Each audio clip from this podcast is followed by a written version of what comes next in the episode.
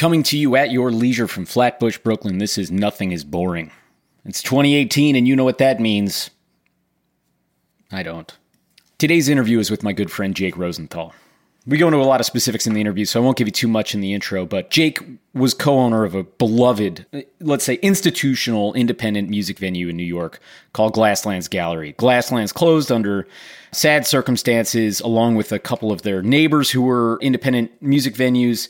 Uh, we get into that a little bit in the interview. But what's important about, about Jake and about his partners, Rami and Dhruv, is that since Glasslands closed, they've been operating Popgun Presents, which is a booking and promotions company that has a really loyal following in New York and has become famous for booking acts that are right on the cusp of international fame. The reason they've been able to do that is not just because they have great taste, but because they take risks. And, and what happens is a lot of times they book acts that are so close to popping, as it were, that they have to to move the act to a larger room. Just as an example, some of the acts that they they booked for their first shows in in, in the U.S. or for the first shows in New York gave them their first kind of New York opportunities were like MGMT, Yeasayer, Lana Del Rey, Disclosure, Deerhunter Tame Impala, Jay Reatard, some of these acts that have become really very famous.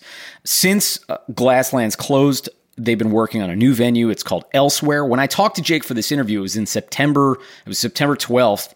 Uh, it's now January 1st. Happy New Year, everybody. I talked to them when they were, as it turns out, six weeks out from opening. They opened on October 31st with a really fun show with uh, battles and Cakes da Killa and a bunch of future punks, a bunch of fun acts. But at the time that I talked to Jake, he was very tired. He was very downtrodden uh, because even though it was six weeks out, in hindsight, the opening date of the, the venue was in some indefinite future. I'd been trying to talk to Jake to do this interview for, for many, many months before that, since the conception of this podcast. But Jake didn't want to do it because he didn't essentially want to jinx the the potential opening of this venue. We go into a little bit about what's so hard about creating a venue from scratch in this, but we really don't get into the the really ugly stuff about what happens with contractors that don't fulfill obligations and uh, basements that flood in new construction and things like that. Jake went through the wringer with his partners, but they've built a really gorgeous venue. I spent last night, New Year's Eve, there. It was full of happy people. The rooms look beautiful. They're full of artwork. There are currently two rooms operating in their new venue elsewhere in, in, in Bushwick, and soon there will be a, uh, a roof that is uh, quite large as well. It still retained a lot of the homey, handmade, friendly neighborhoody vibe that made Glasslands so special to so many Brooklyners and even to people from from across the pond who who came to think of it as their favorite place to to see a show and and to play shows. I, I, don't have the list in front of me, but if you look on the Wikipedia or click through the blog at hardwork.party, you'll see a, a, really impressive list of acts that have elected to play at, at Glasslands in the past. At a room, again, that's like maybe 300 capacity when these, these acts could easily sell out. Really, really large rooms. They elect to play at Glasslands because it's a it's a cozy, homey, neighborhoody spot. And and elsewhere, despite being a much larger venue, has retained a lot of that. So we talk a lot of, in detail about that. We talk about the bar business. We talk about the cool business. We talk about a lot of things. This is an interesting little snapshot. It's a little moment in time because again, you know, it's been a while since the venue, two months now since the venue actually opened, and a lot has unfolded and a lot has changed since we talked. But it's really interesting to hear the the thought process and the the kind of you know internal monologue of somebody who's in the in the process of building a venue from the ground up. Another interesting thing that's happened since since the venue opened is that our mayor Bill de Blasio elected to hold an event at Glasslands announcing the ending of a decades old cabaret law here in New York. A lot of people didn't even know about this, but it was illegal to dance in any venue that didn't have a cabaret license. And this was used for a whole bunch of nefarious purposes on the part of administrations past, you know, a lot of them racially motivated to to kind of suppress parts of the, the New York culture that that that the city didn't want to further. And it was a, an unfair law. It was a ridiculous law. It existed for my entire time in New York until just maybe a month ago. Uh, there's some great pictures. I'll see if I can put some up on the website of Jake and Rami and Dhruv hamming it up, cheesing it up, as Jake said, with, with Bill de Blasio at the essentially ribbon cutting for dancing in Brooklyn and in, and in New York. So that's a cool thing to check out too. Check out the website, by the way, hardwork.party for pictures of the venue, for pictures of Jake, especially pictures of the venue before it's open. You can find a lot online now. We also mentioned something about CBGB's bathroom. That's up on the website as well. At Hardwork Party on Instagram, on Twitter, hit me up. Hardwork.party is the website. Go to the forum. Let me know what you think. Subscribe on iTunes, please, or anywhere you listen. Tell a friend. Rate us five stars. It really helps. Please enjoy the interview. It's Jake Rosenthal. I love you.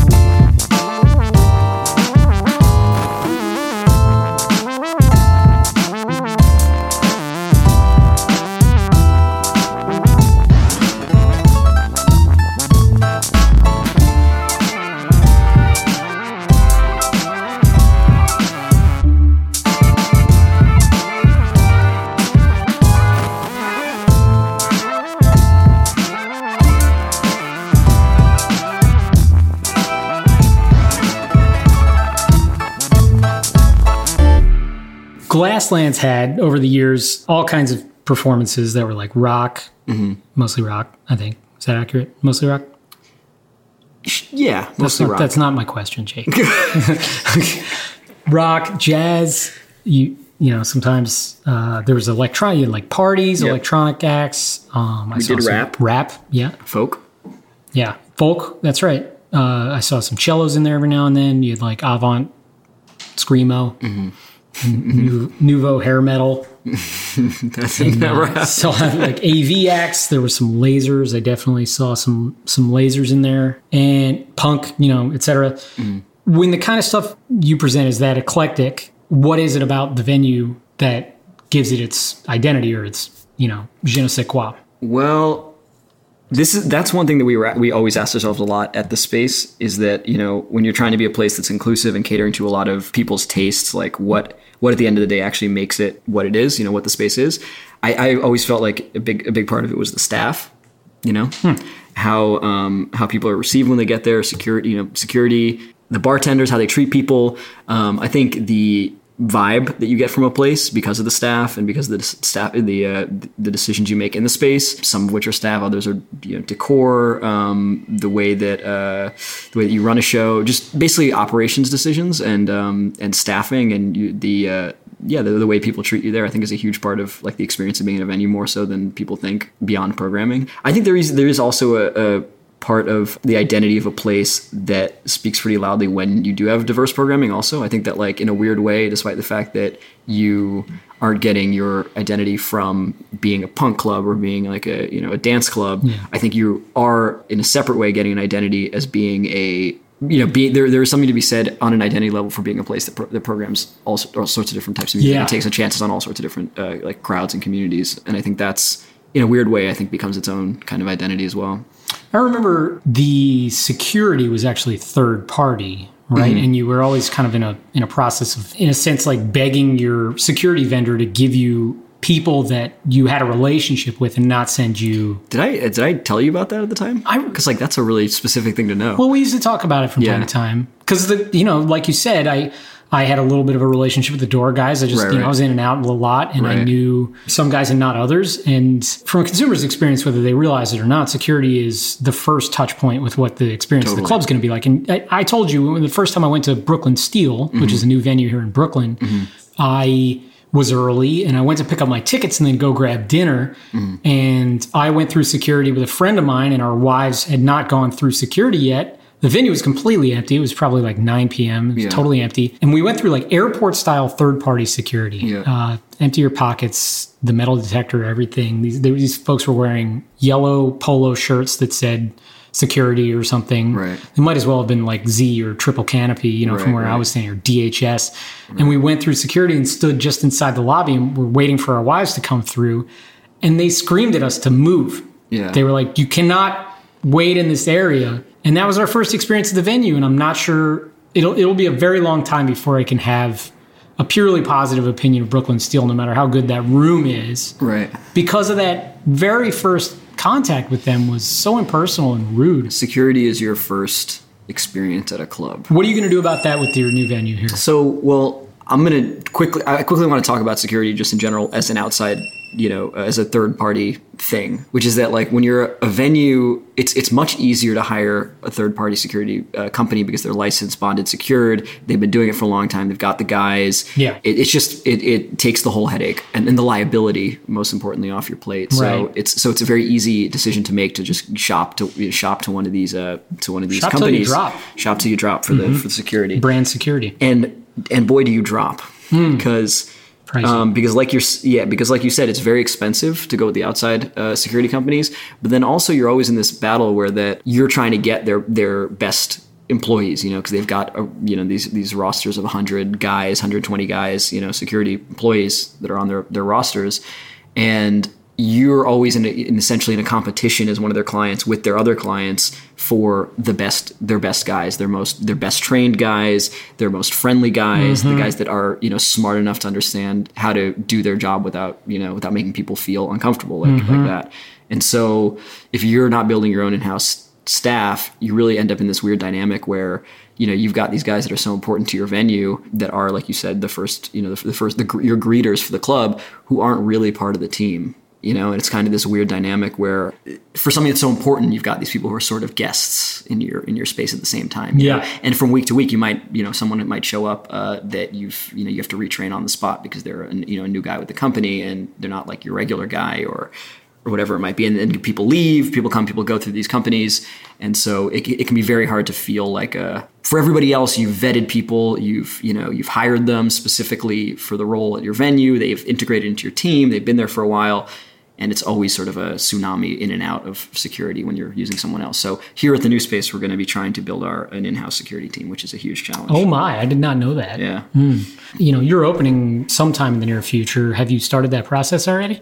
The security Yeah. uh, very soon And what it's do you going to take like- about a month and a half Do you put out a Craigslist ad like, you know, nobody under 230 pounds need apply? you yeah know, that's must be able to that's how it starts crush a basketball in your palm. uh-huh yeah that's Yeah. we're putting that out we're putting that out uh, I mean, next is it, is, it, is it job discrimination only hire giant people for security? Is that legal? that's a good question I never really understood that's a good question where the job qualification.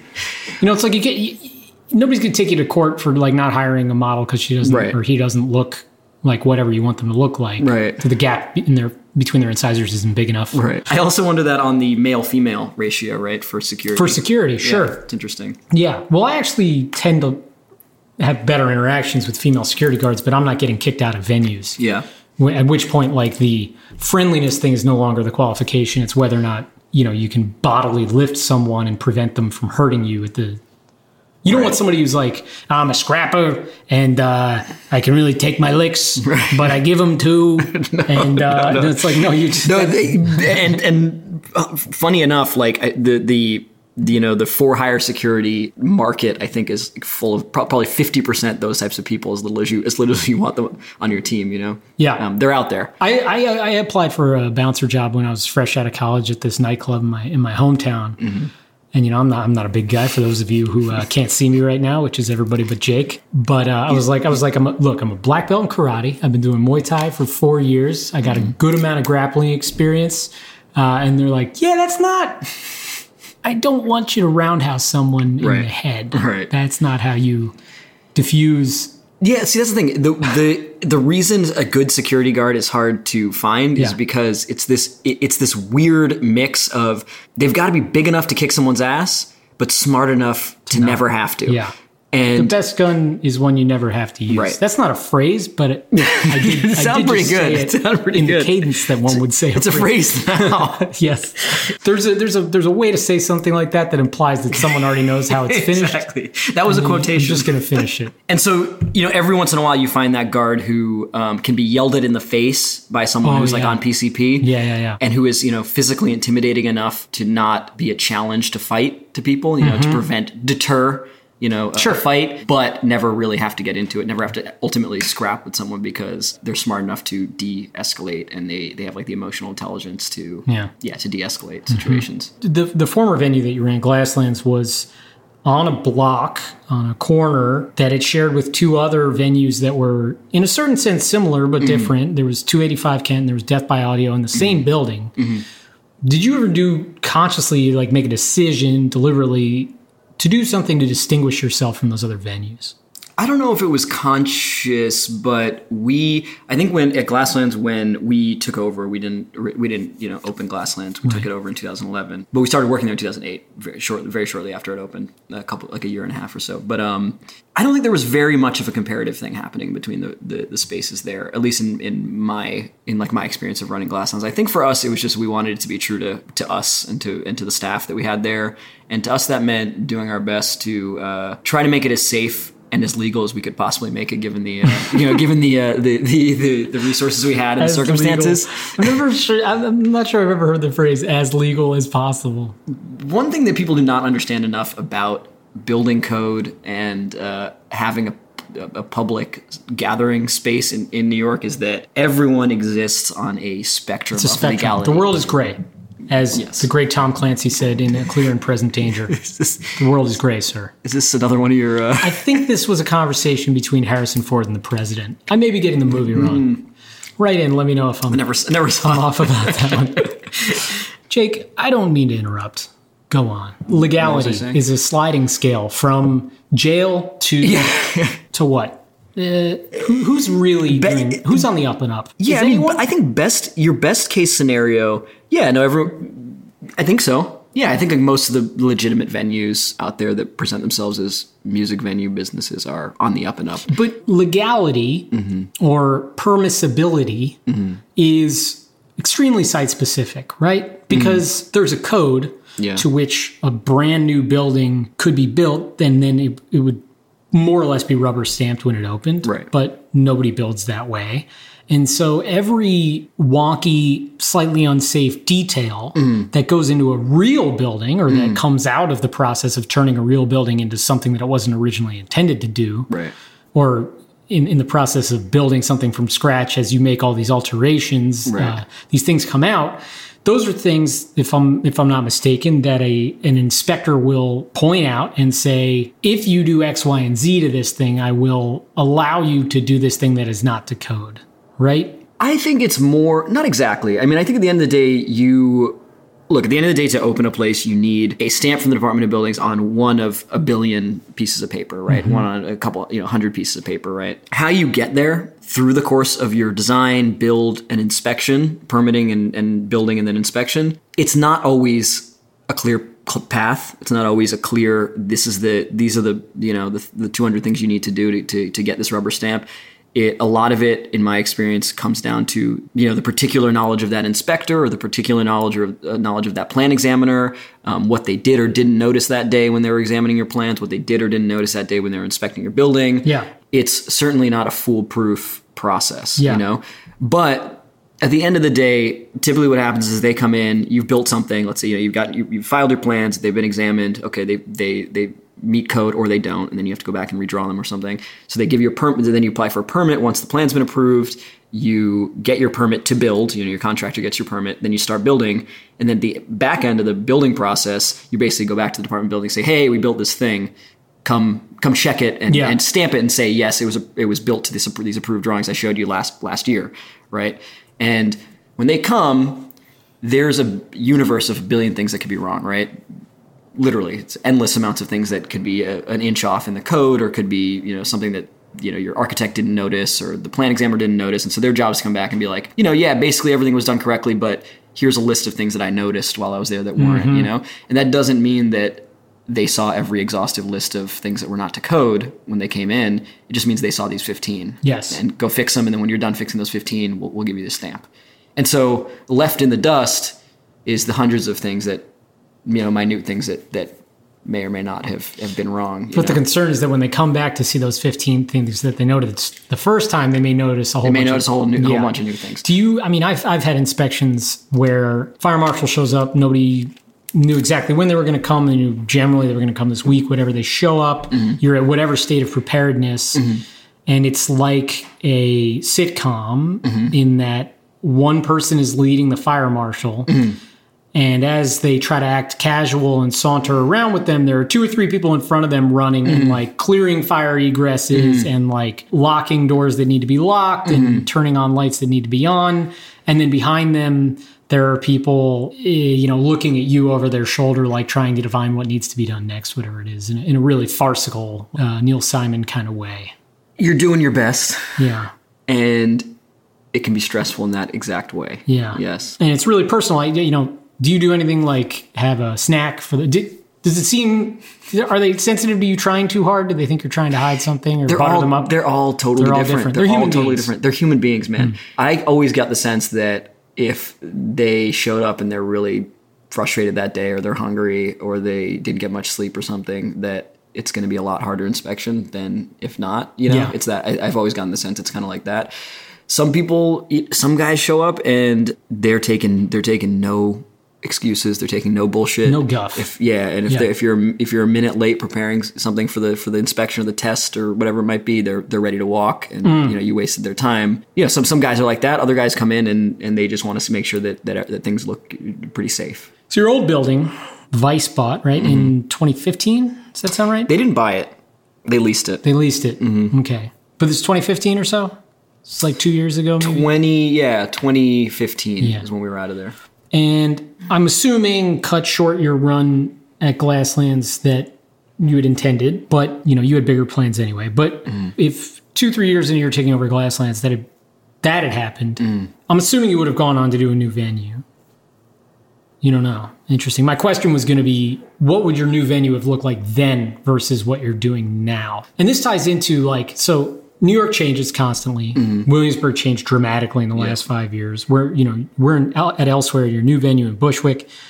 Bushwick has changed drastically over that time and is mm-hmm. still rapidly changing. But also, you're getting older. How old are you now? Mm-hmm. Thirty. And you took over Glasslands when you were what 24? Well, when we took it over, yeah, it would have been you know whatever 2011. So yeah, 24. We started working there when we were like 22 or something. Yeah. This, I mean, these questions all kind of have to do with a bunch of different variables. One is like New York changing, but another one is your changing perception of Yeah. New York and what you want. Yeah. You know, you're you're in the among other things, you're in the cool business. Uh-huh. And when in 2008, you know, you were a baby, Mm-hmm. and you were within a certain target market, especially for that kind of venue. You had all ages shows, right? No. You never did. Glasslands never had all. All right, well, ages that's a distinguishing factor. Pretty between you and interesting, right? neighbors. Yeah. But The how old were you when you took over the venue, or when you started working there? Let's see, 2008. like 21 or something. that's a demo that goes out a lot, that goes to shows, Yeah. but has a completely different set of wants and, and aesthetic and everything Yeah. than the 30 year old that you are now. Do you have numbers that you work from or stats or anything that do you know who the concert going market is in New York? We don't have any numbers we work off, but I think we work off our experience, right? Yeah. So like, you know, I'd say that by the time people get to my age, most of them are not going out to a bunch of shows a week. I think Yeah. that's I think that's safe to say. I think that you know, I would say that the vast majority of the people that were at Glasslands for shows and and uh, for parties were yeah, were tw- were I mean, well, probably 19 to uh, yeah, late 20s, 28. So when you first started, you were in right in the beginning of the target demo. Yeah. And now you're almost out of it. What's changed about your relationship to who you're booking, to how you put the venue together? I'm sure, in a certain sense, your ability to understand that market was probably as impaired as a 21 year old as it is as a 30 year old. Yeah, very much. But do you, would you have done things differently then, or do you think that you knew better th- then than you do now uh, in any way? Um, That's a good question. Uh, you know, I don't think we were thinking when we were like 21, 22. I don't think, well, put it this way, we were not thinking about really anything we were doing as, as a quote unquote business, you know? And so as such, we weren't really, we weren't thinking about target markets. We weren't thinking about demos. We weren't thinking, we really probably, even at that time, were not even thinking who these people were on our mailing list, honestly.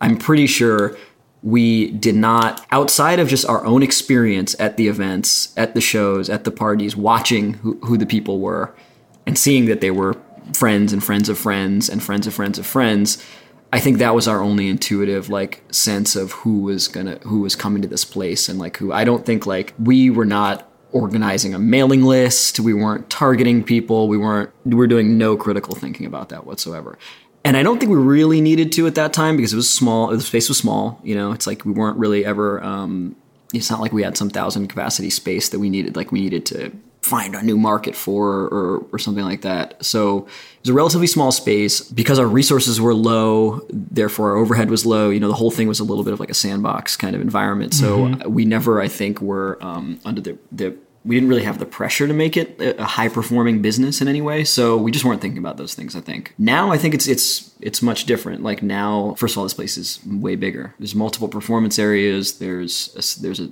cafe business in here. There's a there's an art gallery that, that You have investors. We have re, we have real grown up You got a nut to get. investors. Yeah. Mm-hmm. yeah, yeah. Well, we got to pay people back. You know, we didn't have that at Glasslands. Yeah. Really. I mean, we did a little bit. I mean, we bought it from from the previous owners, but you know, we'd already seen the the, the, the place running for a while. We knew what we could afford in that sense. So it was really more just uh, as we every week that we would make money, we'd give it. You know, we'd give a percentage of that back to the the previous owner. That was how we bought it. You know, it was very it was very ramshackle, uh, Mm-hmm. Right. tur- turnkey kind of. Uh, it was like a bunch of kids doing uh, you know math on the back of an envelope, you know, and, and sort of trying to figure that Mm-hmm. I saw a filing cabinet in there. I think you had a, Yeah, no, we a safe. there were there was a safe in a filing cabinet. That was that was I think the apex of our There business. was a there. lock on the audio closet. Yeah. I don't know if it was ever locked. Yeah, except for that you could just rip it. It was like it was like ramshackle wood. You could just Yeah. rip it all down. So this is very different in that way. You know, the new venue is how we've changed. Is that yeah? I mean, we're older, and I think it, I think that it has given us a lot of perspective about who a music venue, an independent music venue in a city like this, at, in a city at this time, who is it trying to serve? What is its place in a community? You know, these are the things we're thinking about now. I think that we weren't thinking about when we were 21. Because I think as you build a bigger space, and as you get older, I think you start to think about what you're doing outside of the very narrow perspective of what your personal tastes are and what your personal interest is and who your 100 friends are. And I think that that's the biggest shift I think that's been happening in our in our little crew, you know, doing what we do over the last 10 years, let's say. I think at the time it was like a little in crowd thing for who we were and who we, you know, who our friends and our friends of friends and this, you know, this thing that we, this community that we were in and that we wanted to kind of find a way to, to uh, serve. And I think we did a really good job doing that, you know, honestly. And I think that like in a way that made us really happy on a very, on, on that level, you know, and people liked that, pla that place and our staff were our friends and we had a really good time, you know. But I think, uh, you know, as we get older, I think it, it starts to become more about like how can we serve people than how can we uh, like repeat the the days of our being 21 it's like not really about that you know Yeah. i feel like it becomes different in that way As a big venue, and this is a this is a much bigger venue. Your peer group. sorry Jake's been trying to get this one fruit fly for a while. We're in the cafe. The that's a space. mosquito Uh, it could be a skeeter. there are there are no fruit flies in the cafe does the health department listen to this podcast Yeah, I don't know if anybody listens. To it. As a bigger venue, your peer group, uh, uh, by peer group, I mean competition. I don't, I don't, I don't know that I know comprehensively, but by and large, are less independent venues. You're competing with venues that are owned by groups that own multiple venues and and are you know bigger dogs. How do you relate to your competition that way? Especially because your identity as a booking company, and and you know for those that don't know, Popgun and Glasslands and elsewhere are all in a certain sense the same group ish. Popgun yeah ish Popgun is a promotion company that books all kinds of venues around New York and will be booking here and elsewhere. So you've had a, a working relationship with these other venues, not just collegial, but you've actually been in bed together. Mm-hmm. When when shows got too big at Glasslands, you would take them to another venue, mm-hmm. still under Pop Gun's umbrella, but you'd take them to one of these other big venues. Mm-hmm. And now you're now you're you're head to head, and I would assume that you're going to try to distinguish yourself in some way. How do you see elsewhere fitting into the landscape of mid cap venues here in New York. You know, that's like Yeah. smaller than the studio at at uh, Madison Square Garden, smaller than T5, but as big, if not bigger, than almost every other independent venue in, in New York.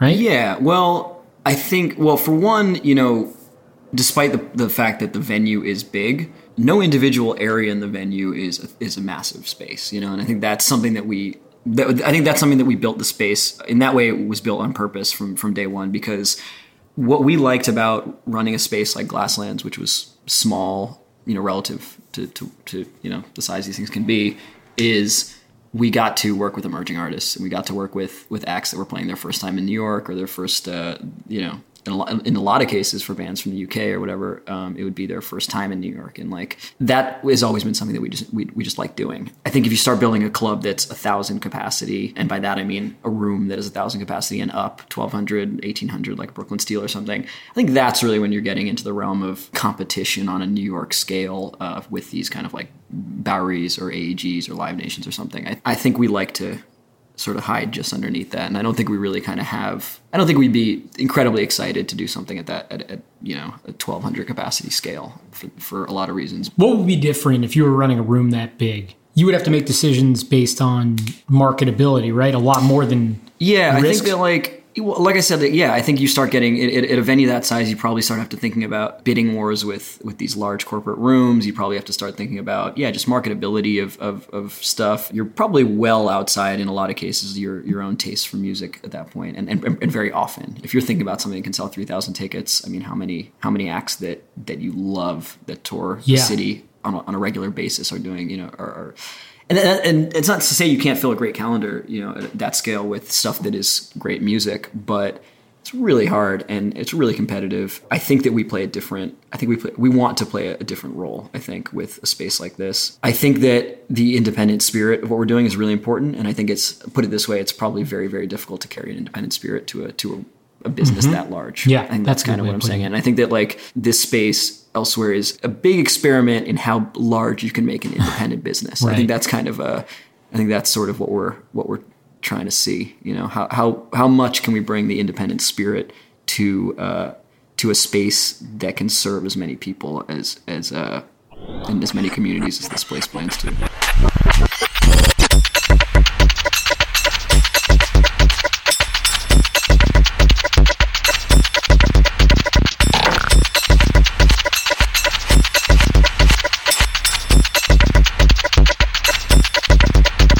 How often do you book acts that you don't like? It definitely happens. What goes into that decision? I think that you know the the the tug that you're always getting when you're doing any sort of art business, like a music venue or like a concert promoter, is that if you if everything you do is your taste in a, in a niche way, then you're probably not going to you know be around very long. It's very I think it's very very difficult to be a purist. In, in art in art business in art and music related businesses let's put it that mm-hmm. way. Like take a record label right? A record label is able to put out take chances on smaller you know smaller run emerging smaller artists because they've got a record that really hit and they've that they sold you know hundreds of thousands of copies of. And they can take those resources in order to grow. It's like the Soderbergh, like one for you, one for them thing. I think that like there's there's to be a place that that is sustainable and and is able to take those chances. I think there's a balance. There's a balance, and I think that it's easier to sell. You know, it's easier to, to sell tickets and make money on stuff that is is uh, broader, has a broader audience, and is more mainstream. And so I think you you yeah one one for them, one for me, kind of thing.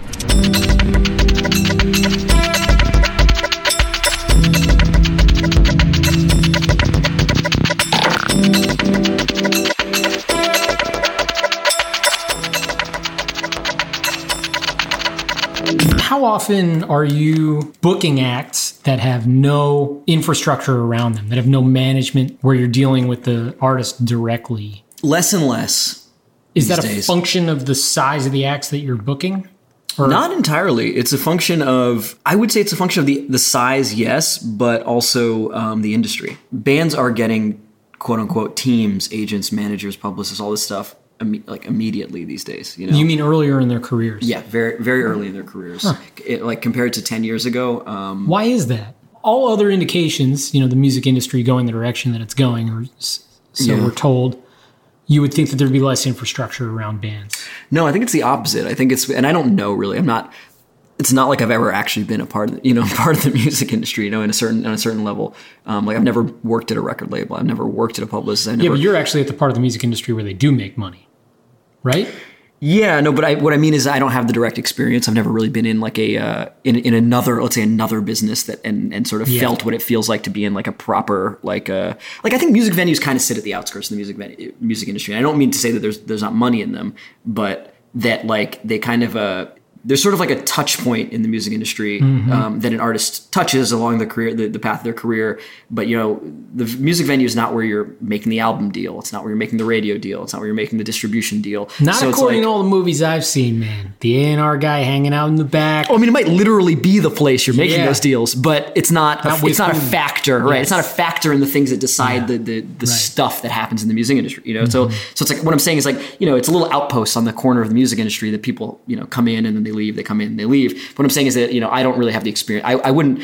I'm just all uh, all that to say I'm prefacing my explanation of what I think the music venue is the way the way it's behaving right now from like a you know with like a telescope looking in because I don't I'm not I'm not in these you know meetings I'm not in these offices but I think that it's what I think is that it's the opposite which is that as you know the industry becomes harder and harder for musicians and for everybody really I think the pie is getting smaller and smaller, and so it actually, you know, you do yourself, um, you have to get in at the ground level on an, on an act that's going to be successful earlier and earlier. I think, I think that agencies, managers, publicists, all you know, the, the industry, I think, feels like the onus to attach themselves to artists way earlier now because there's fewer and fewer chances. Yeah. I think, and so I think that people scramble because it really, you know, once you've got the infrastructure, let's say you're like a touring agency or you're like a manager or whatever, is once you've got the infrastructure, it doesn't cost you all that much to sign a, to sign a, a group. Yes, you have to be paying attention and you have to be doing doing the work, but like if it means if you've got any inkling that a band is going to be you know is going to blow up in some way, it kind of behooves you to get there early.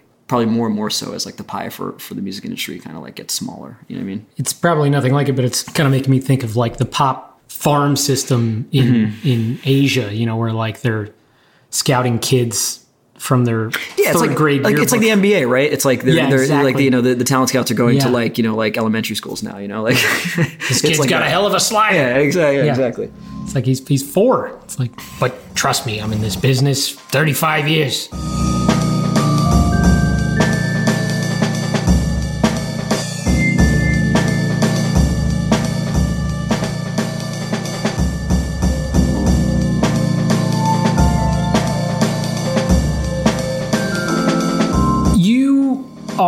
Beyond being in the promotions business, beyond being in the um, cool business, as we mentioned. Um, I'm so cool. because you're so cool. You're in the booze business Mm-hmm. here.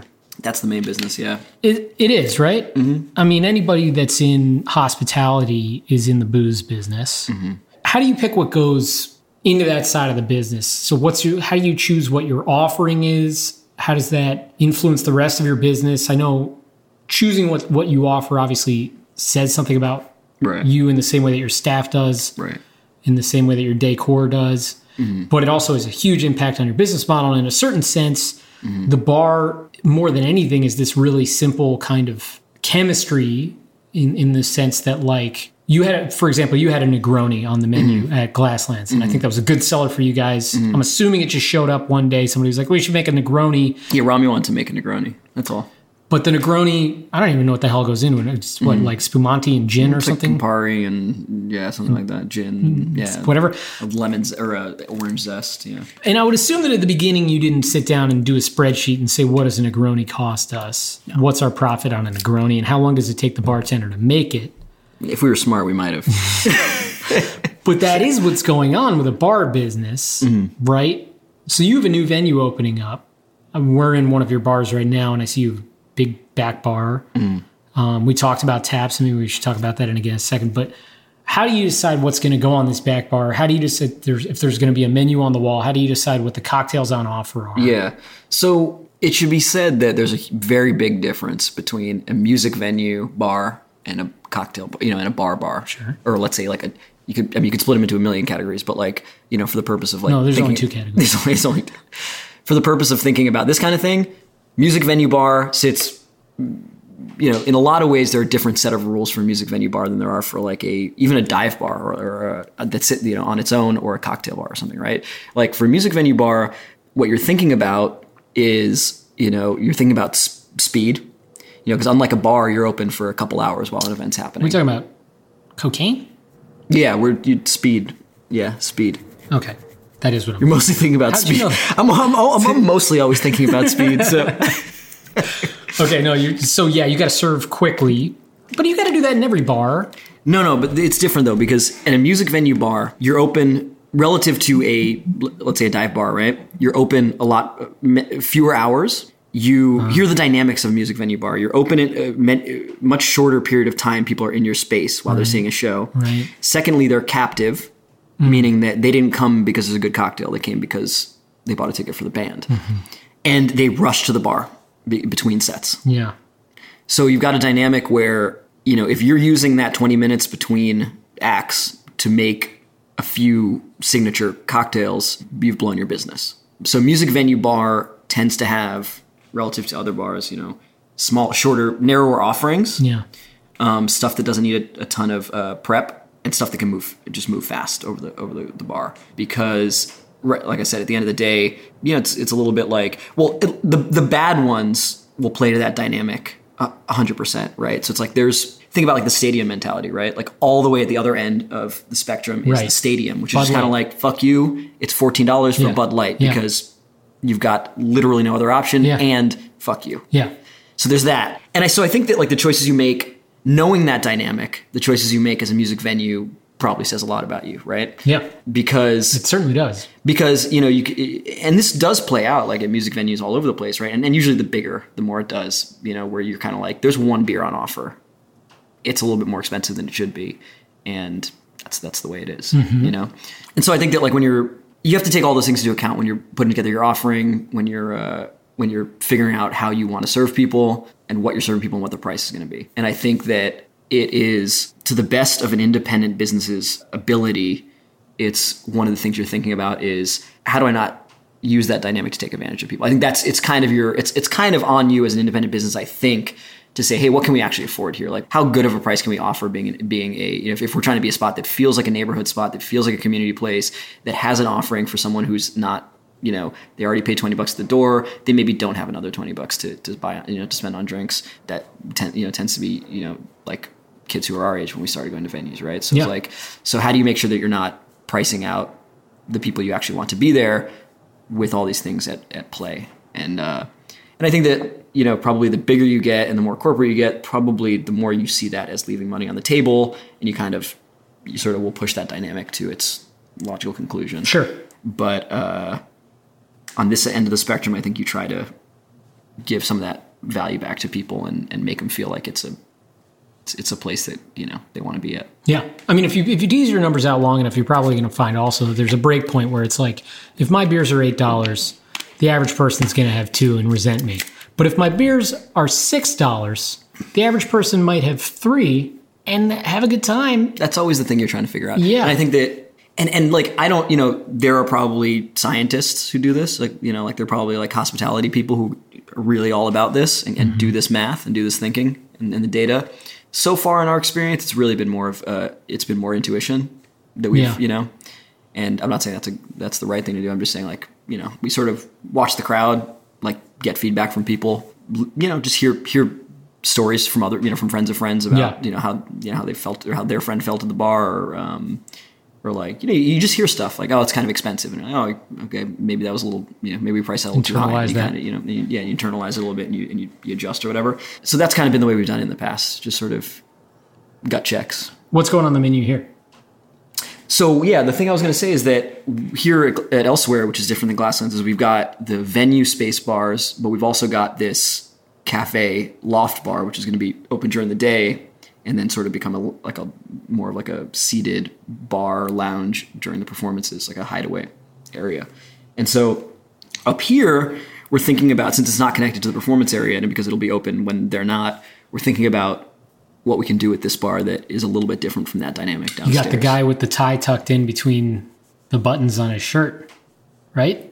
Who like Oh, oh, oh! You mean does the, shake, the shaker guy? Yeah, the shaker We're thinking about maybe having a couple shaker guys. I guy with, the, guy with a mustache.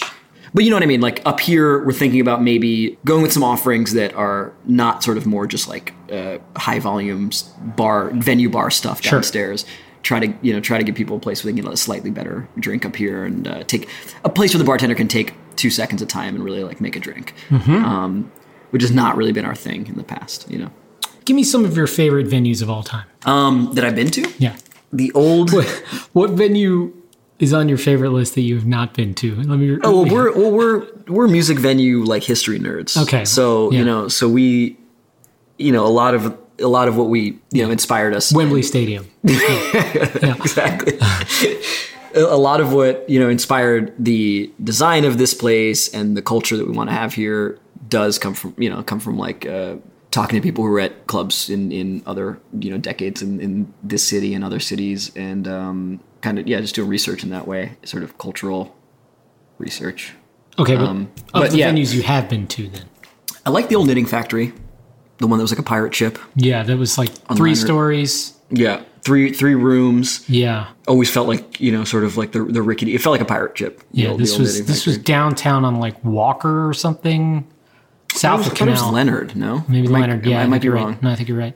Uh, I did get to go to Don Hills um, a couple times before it closed. Uh-huh. That was, it was a pretty amazing place um, in its own way.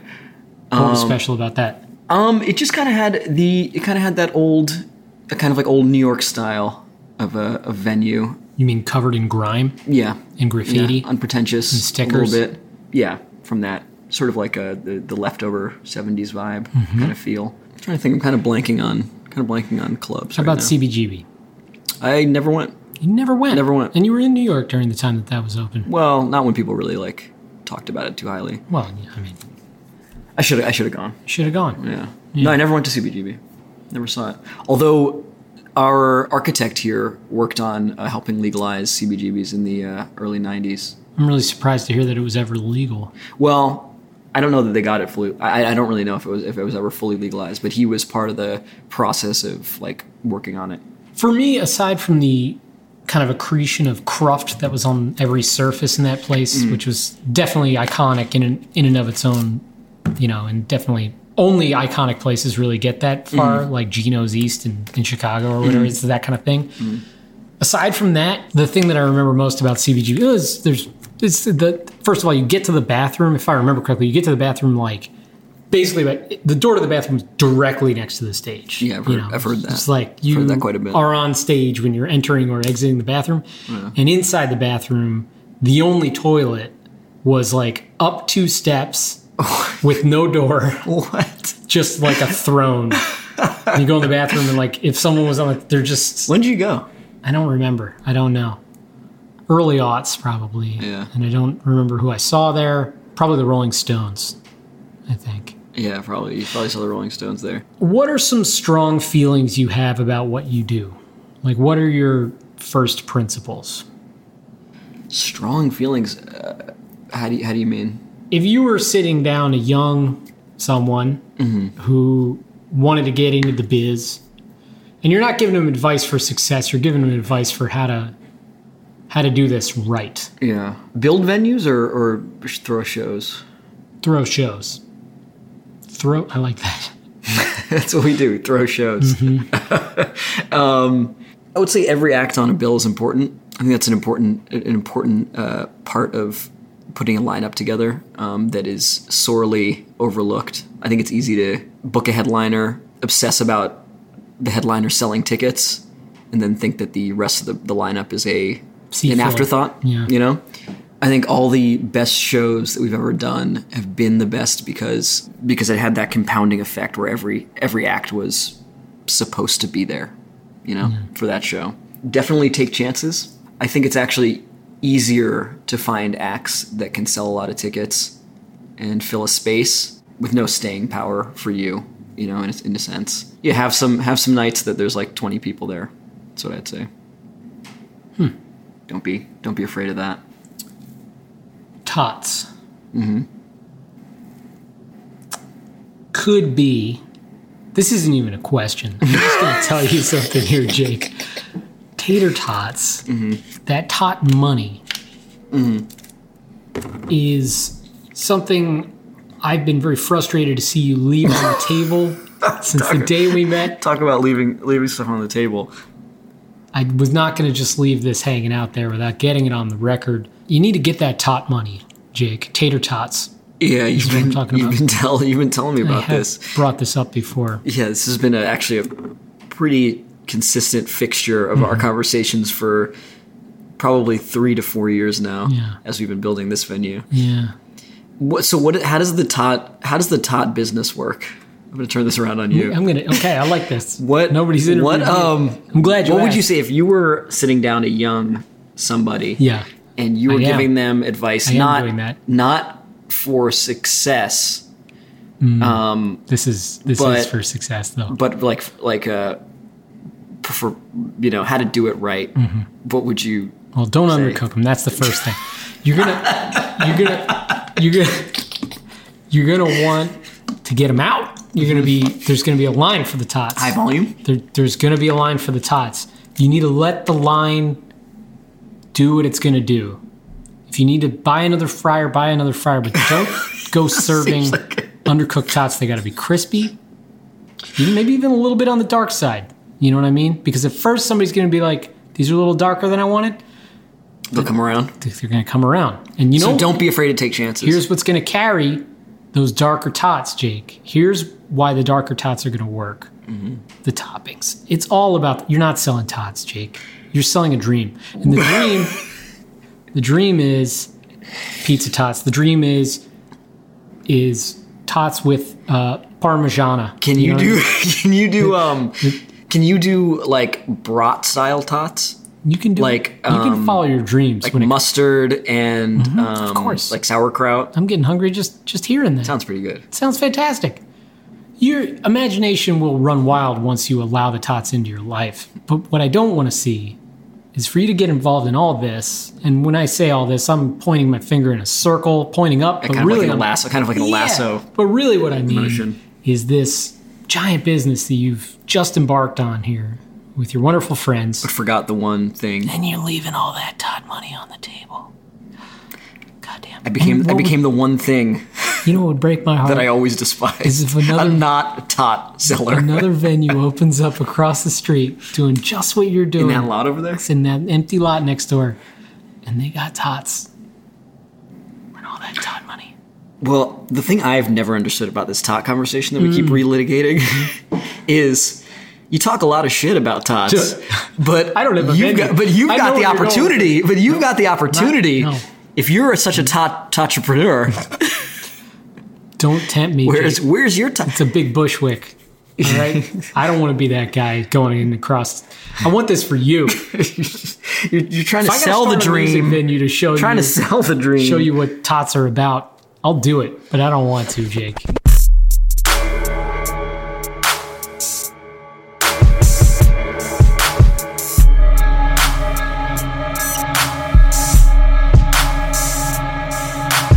Well, cool. This was fun. I think there's some shake, shake on it, we're doing a handshake. shake on it.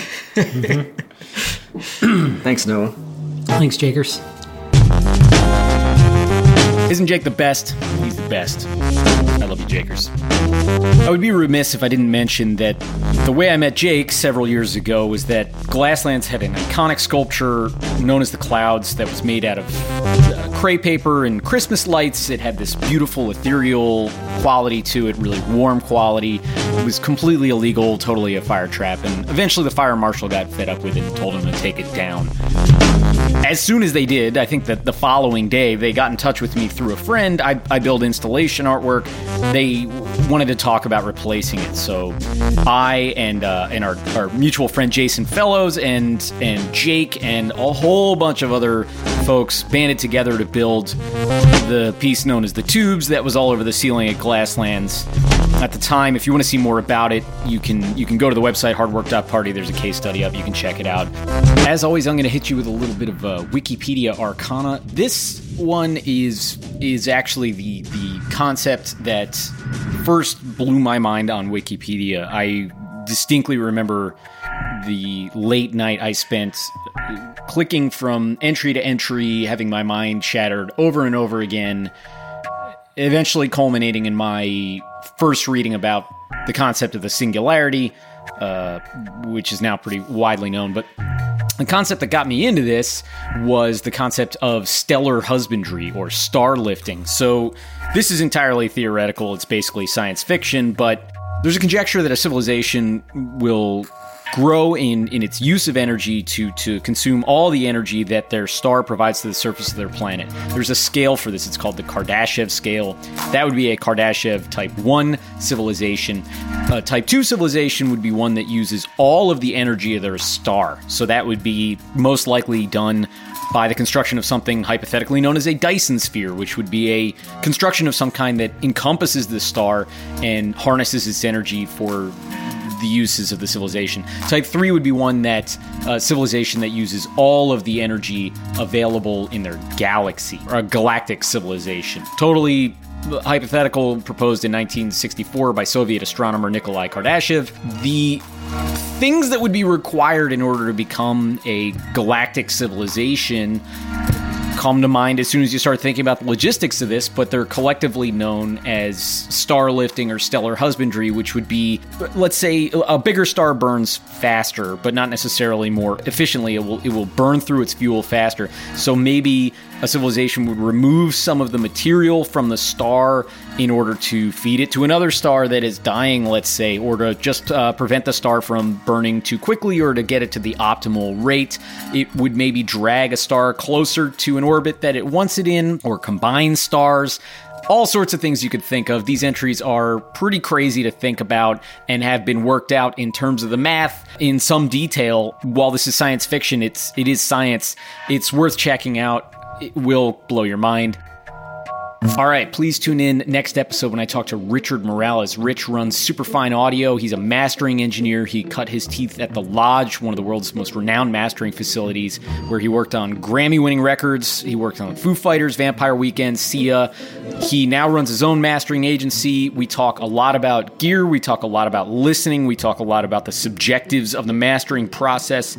It's very interesting. If you don't know about mastering, this will be pretty eye opening for you. Please tune in, tell a friend, rate us five stars. Thank you so much for listening. Happy New Year. I hope 2018 is the best year of your life. I'm contractually obligated to say that all of our music is by the great Breakmaster Cylinder. I'm not obligated, but nonetheless elect to say that Breakmaster Cylinder is objectively tremendous. I love you.